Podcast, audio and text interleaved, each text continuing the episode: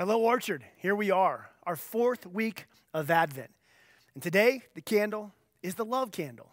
And then that makes so much sense. I mean, here we are with, with Christmas and love. Usually, around this time, uh, the social and emotional atmosphere is a bit different. There's joy in the air. There's constant wishes of Merry Christmas and Happy Holidays when you go into shops or when you, you, know, you go into a restaurant. Where there's, there's Christmas music playing everywhere, which just makes you smile. There's a greater sense of, of grace for your fellow human. Maybe less frustration with that slow car in front of you. Less likely to get, to get hooked with the news or, or something somebody posts on social media. But, but this year, it's, it seems a bit different, doesn't it? I mean, there's, there's a sense that everyone is a little bit more on edge. Christmas parties canceled, family gatherings postponed, jobs slowing down. Financial insecurity, frustration seems to be higher. We've talked about this, the fear of the unknown as we go into to the next coming weeks. I mean, I mean, but one thing we do know is that this is our second to last Sunday of 2020. That's right. Next Sunday is the last Orchard 2020 sermon. And these last two sermons are meaningful because I want to really look at some issues that have arisen in 2020, and that will be vital as you go into 2021. You see, there, there's some things I want us to leave in 2020. And there's also some things I want you to, to pick up or pick up again as you go into 2021. And next week, we're we're gonna get into the meat of that. But this week, we're gonna focus on this advent of love, which ironically is very important to God and His kingdom. One of the Greek words for, for love is agape. We've talked about this before over this year. And agape love is, is the big, like the highest form of love. Agape love is that unconditional love that God has for you and me. Agape is the love that, that doesn't stop you know, when we make bad decisions. Agape love is the love that forgives even the hundredth time you do what you shouldn't do. It's the love that, that was created by God it's perfect. Agape is referenced 253 times in the New Testament. And of those references, 116 of them use agape as a noun, while 137 of them use agape as a verb. It's love in substance and it's love in action. And we, we see a lot about love. Here's a verse in 1 Corinthians 13 3. It says this Three things will last forever faith, hope, and love. And the greatest of these is love. But here's the bottom line like, I don't have to convince you that love is important. You know it. We know that love is needed. We, we, we crave love, we give love. We get that love is important. I mean, to a human, as important as the air we breathe. But, but despite our knowledge of love and how important it is, we often forget how easy it is to just do the loving, to be a loving person. We may resonate with the noun of love, but we neglect to engage in the verb of agape love to those around us. And if you're like me, at some point in 2020, it revealed what you love the most. I mean, family, friends, and faith. Those three things rose to the top of my list through this season family, friends, and, and, and faith. While so many other important things that I thought I loved kind of got put in their correct priority, they got put in their place. And it's, it's amazing.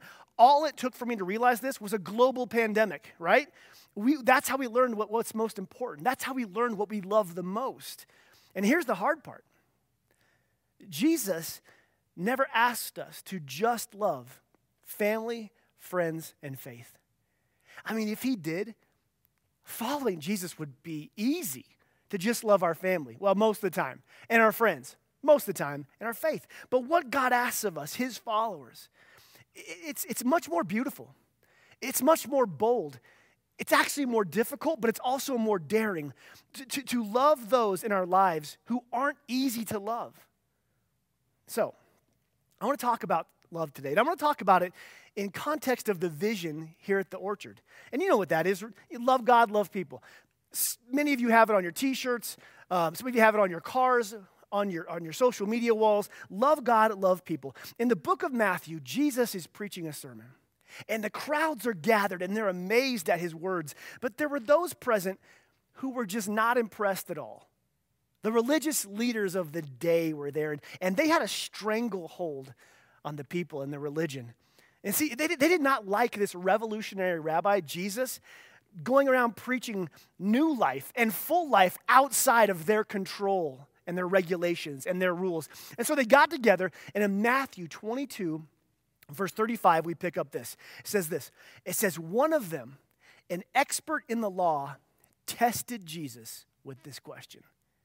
Now, this guy's an expert in the law. And the, and the, law here isn't like the legal law, it's the Old Testament. It's the oral traditions and regulations. It's their word that they had, they had built all on top of it.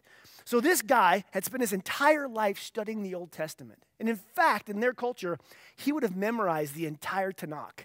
He memorized the entire Hebrew Testament, the, our Old Testament.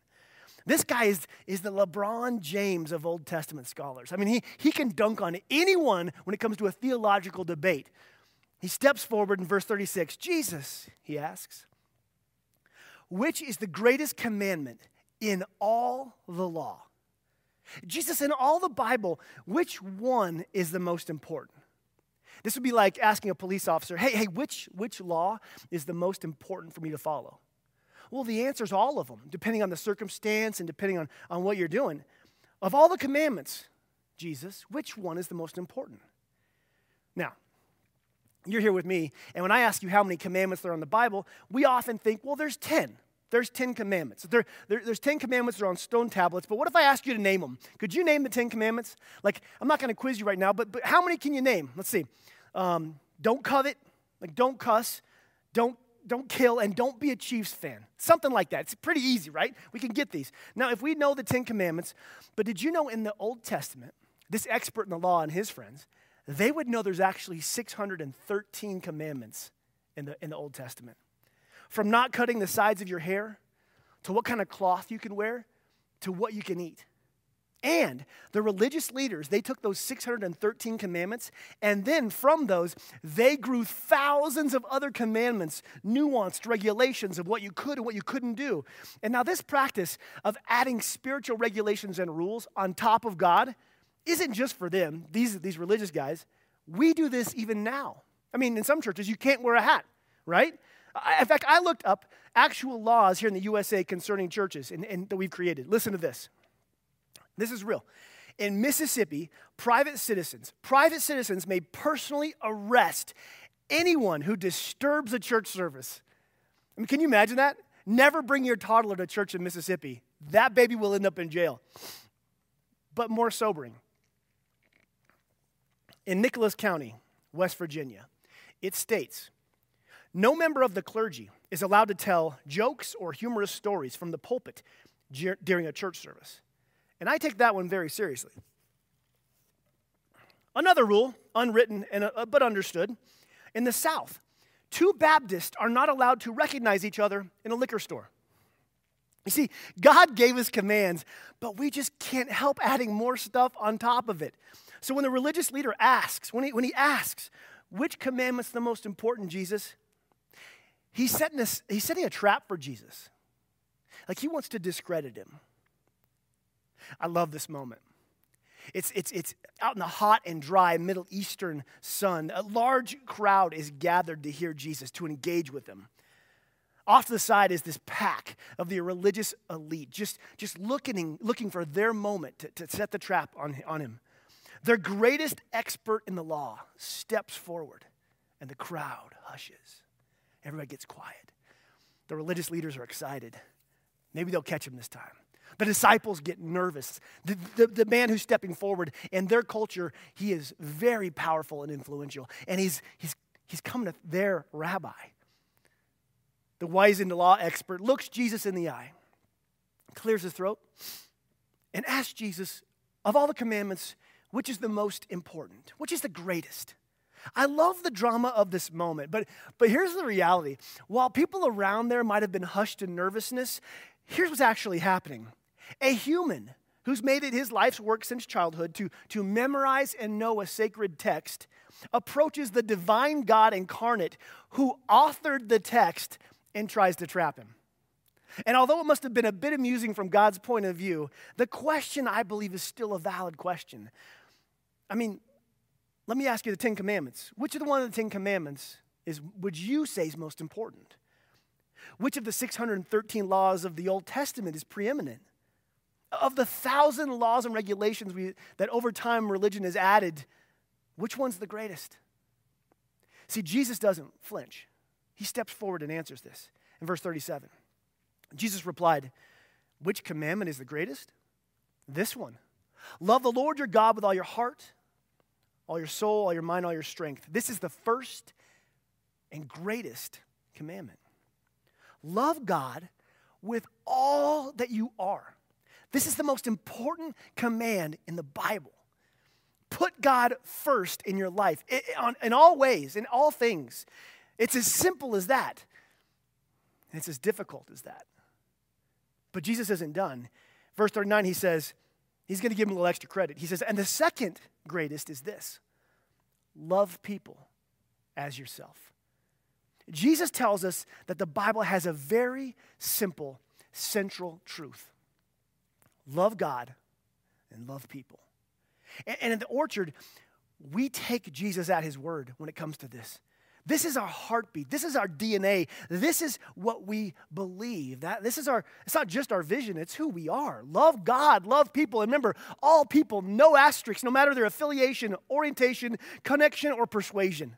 All people, no matter their background and what they've done, no matter their future, what they will do, no matter their, their income or gender or political party, or, or no matter their social media postings, love people.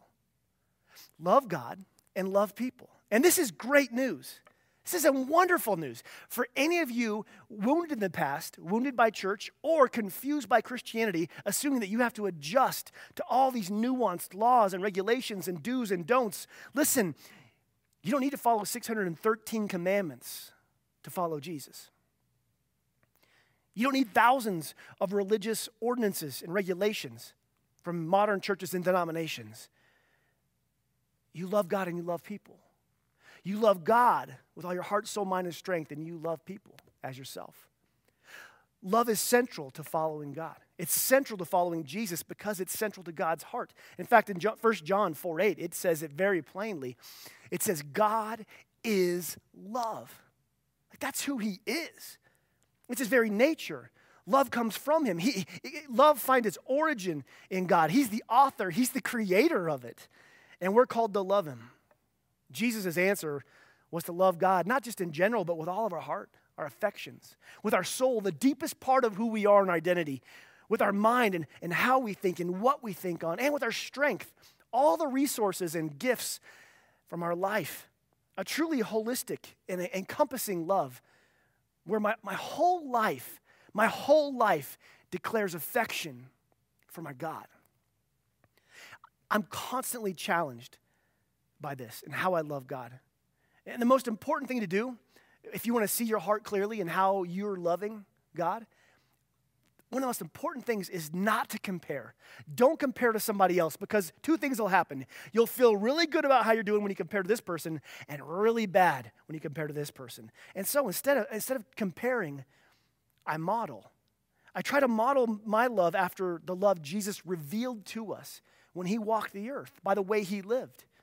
If God is love and Jesus is God in the flesh, then if we learn to love more like Jesus did, I think that's a worthy endeavor.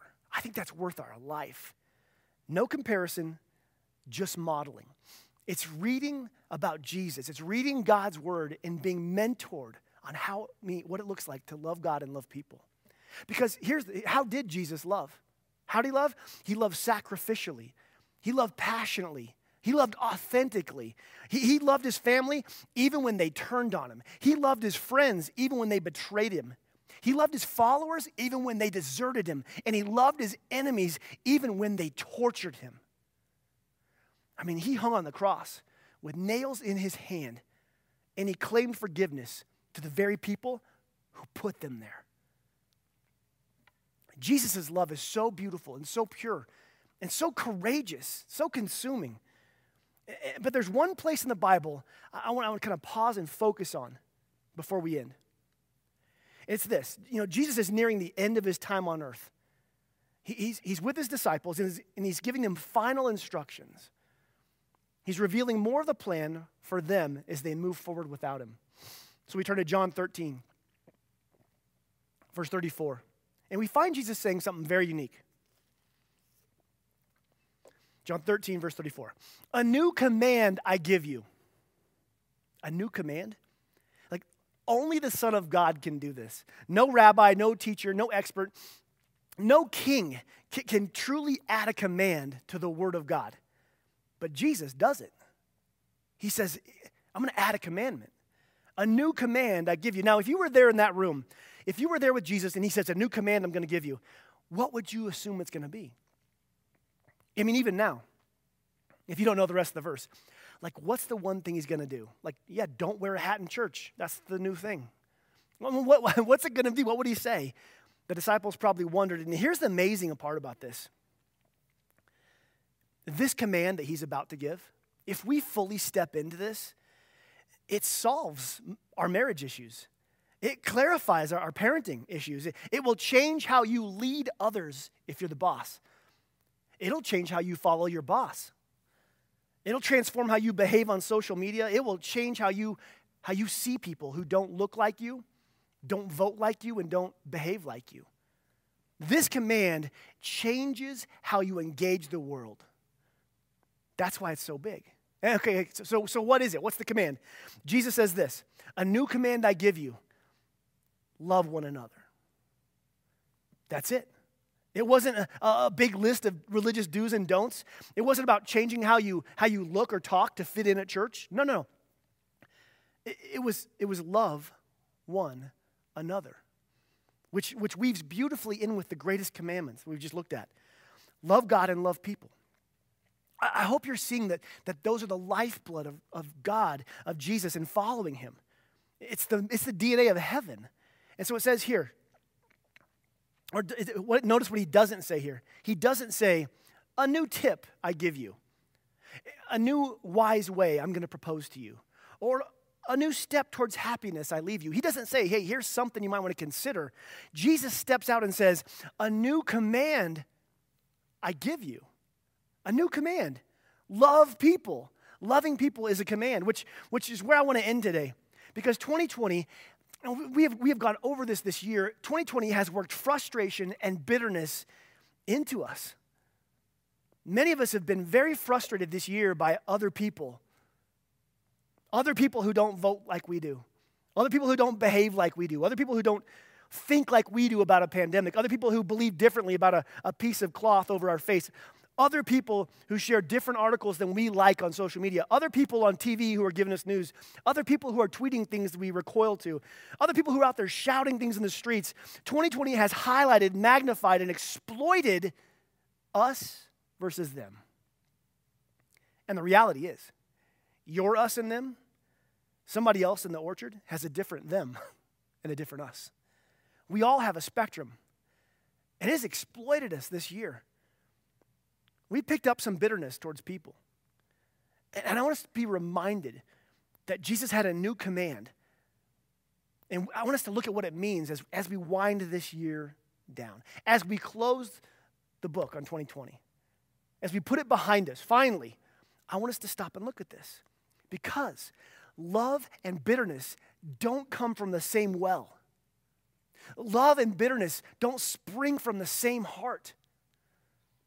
And if, and if we're honestly going to say yes to God, Jesus' command of, of, of loving others, then I believe we need to take a moment and just pause. Just pause and have an honest conversation with ourselves and with God about who we are bitter at.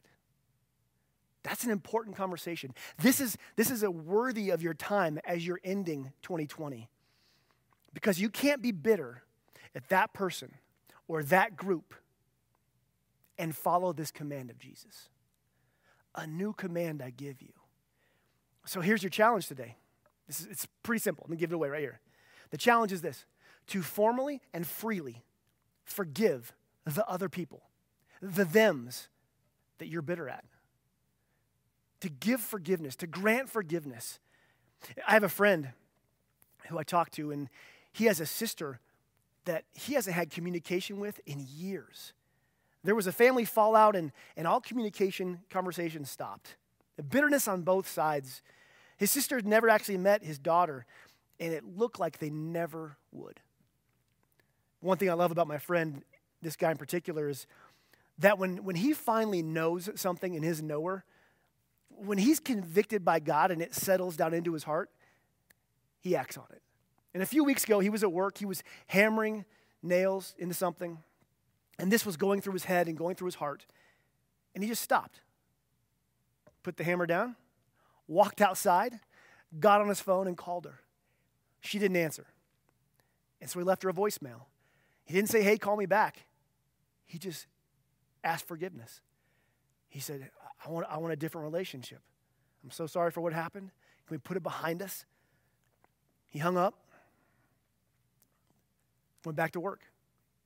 Well, she called 10 minutes later, and through tears, she apologized as well. And they, they talked, they caught up, and then they decided there on the phone that their families would do Christmas together, which came as quite a shock to the rest of the family.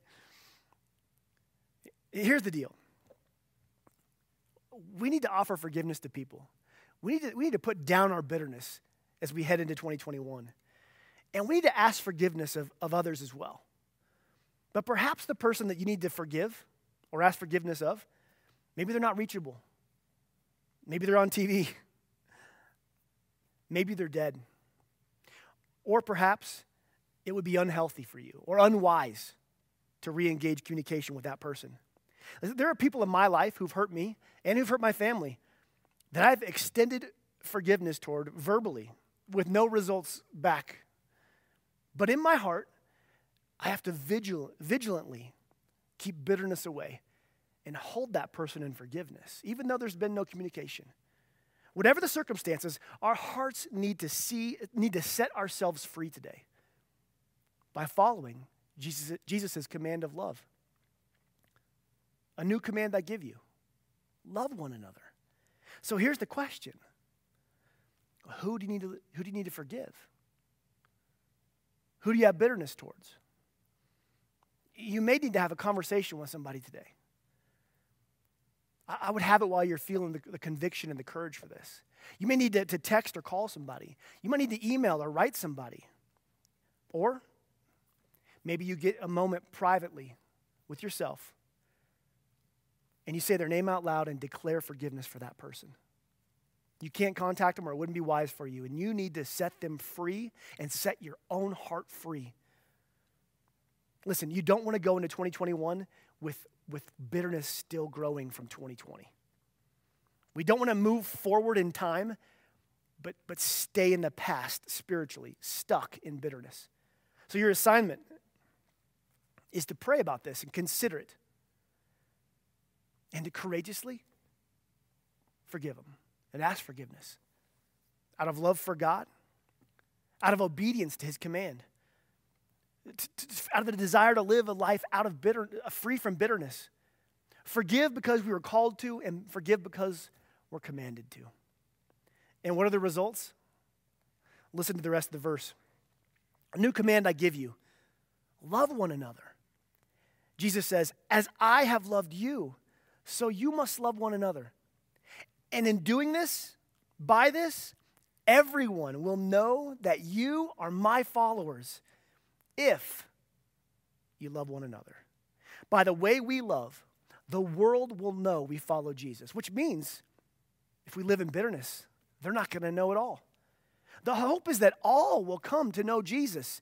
And by the way we live in love, they will know him through us, they will see him through us. So, forgive.